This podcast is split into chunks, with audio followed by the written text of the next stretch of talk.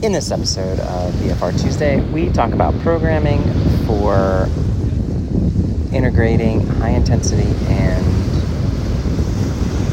BFR with low intensity in your micro, macro, and meso cycles.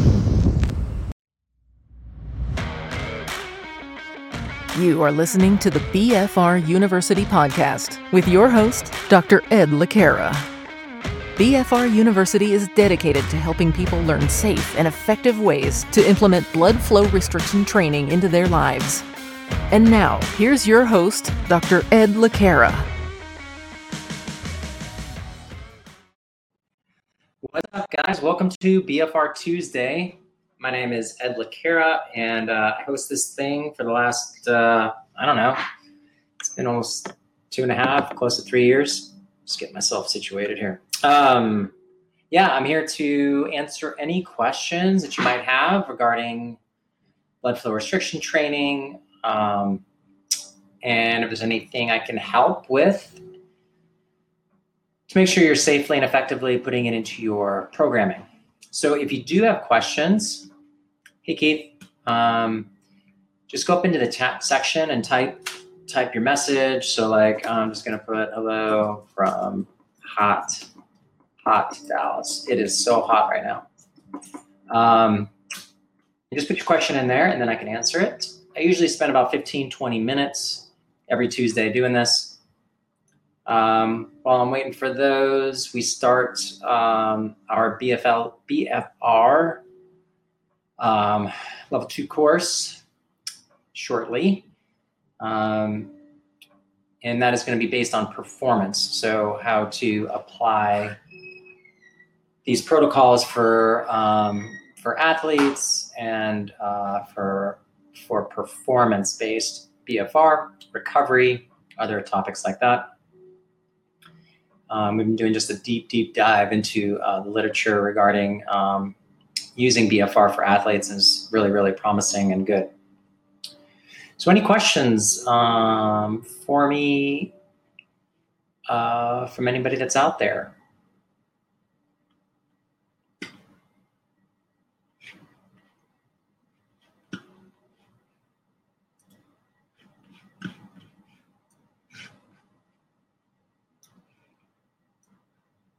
It's quiet today.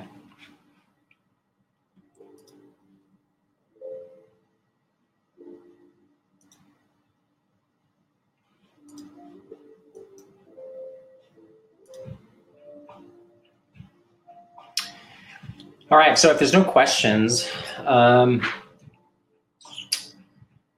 let me let me put an interesting paper. Let's see.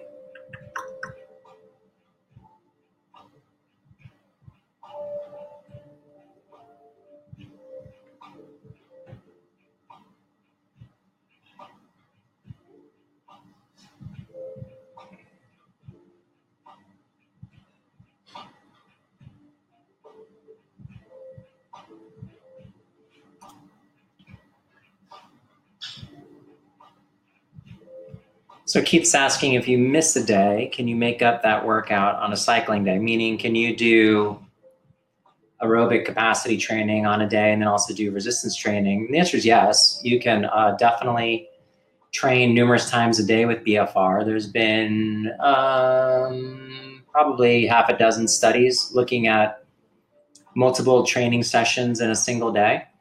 And um, because there's no damage to tissue done, exercise induced muscle damage, because we are using light loads, uh, you don't need the normal recovery time that you would if you're doing high intensity training. So, a short answer, Keith, is yes, you could um, preferably,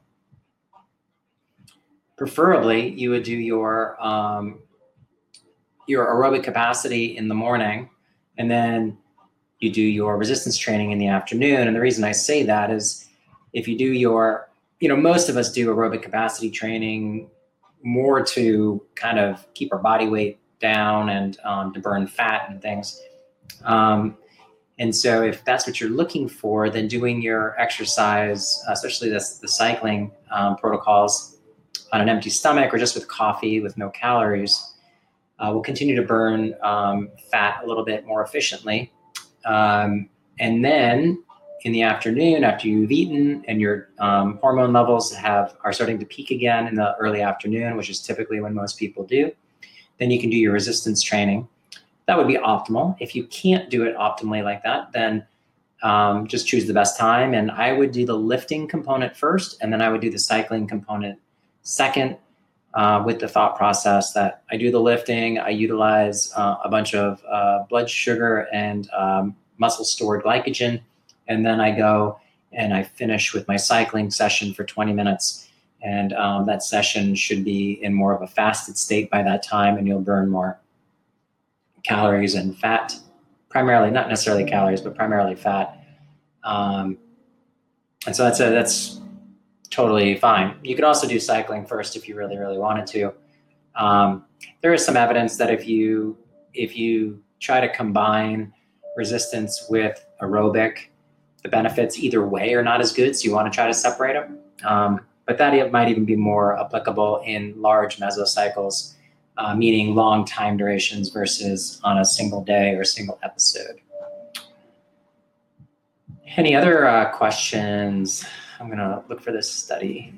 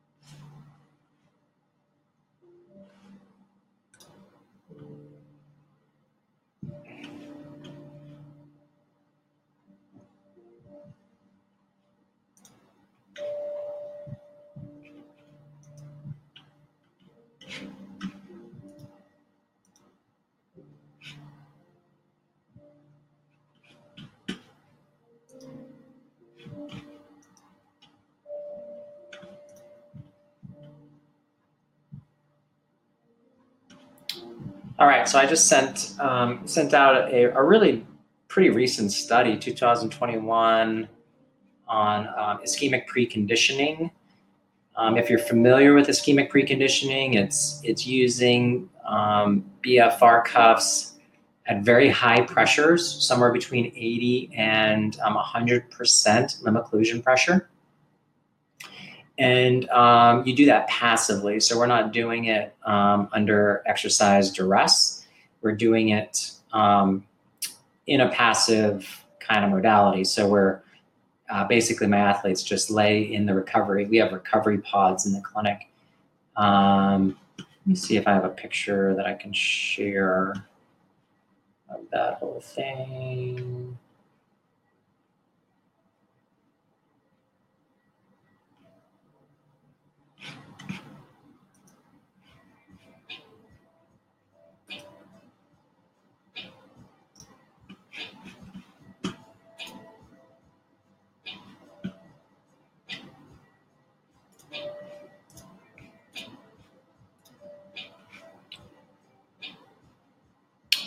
Yeah, so this is Mike. He's um, he is the model on my book. Actually, he's a very high level Olympic lifter. He's um, he has high hopes of uh, 2024 Olympics. But um, so here he is doing ischemic preconditioning. Uh, this is prior to training.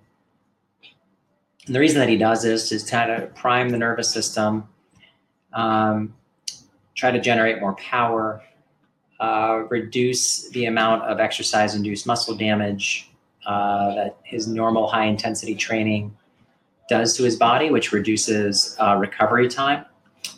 Um, and you, what's very interesting about this Seeley study, if you look at it, is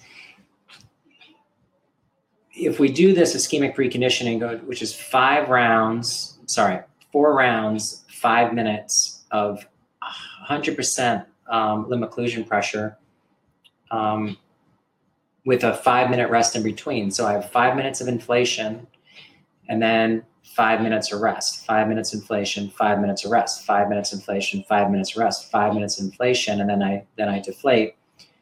So you know we're looking at nearly 40 minutes of um, passive modality. The Seeley study looked at a couple different factors. Looked at hey, if I do this protocol and then I just go out and do exercise, what's my response? Um, they also uh, did more than um, four rounds. I think they did eight rounds. Uh, they also looked at um, longer time under stress. Um, what they found is that the, the, the four rounds of five minutes with five minute interset rest seems to be the way to go. They had the best results.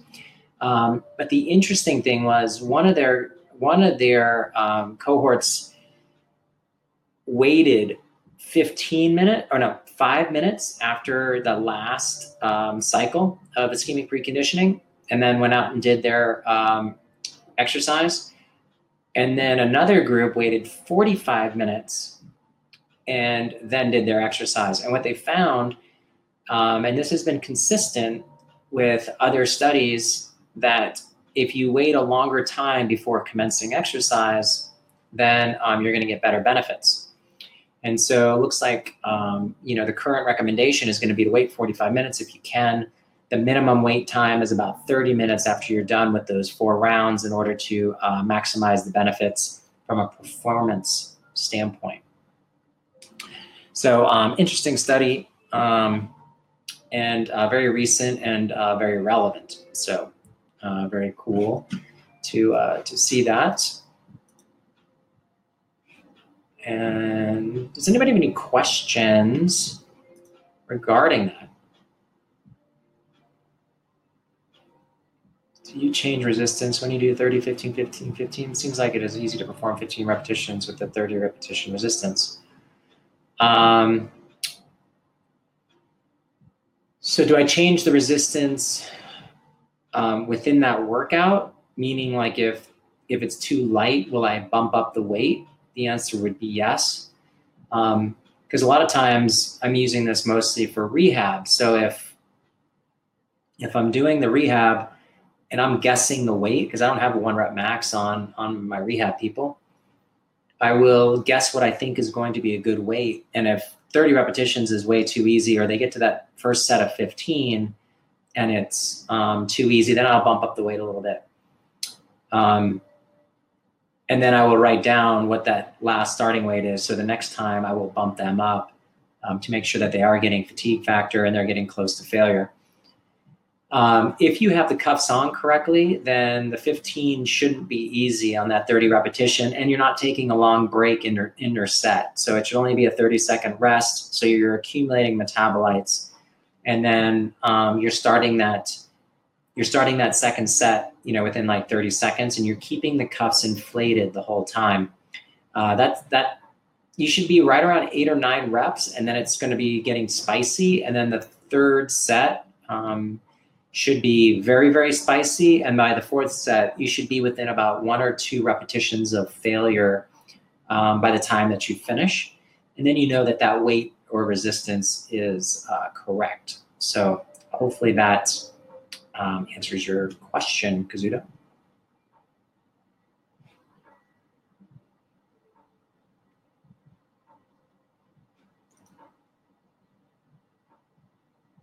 All right. Any other any other questions for me today?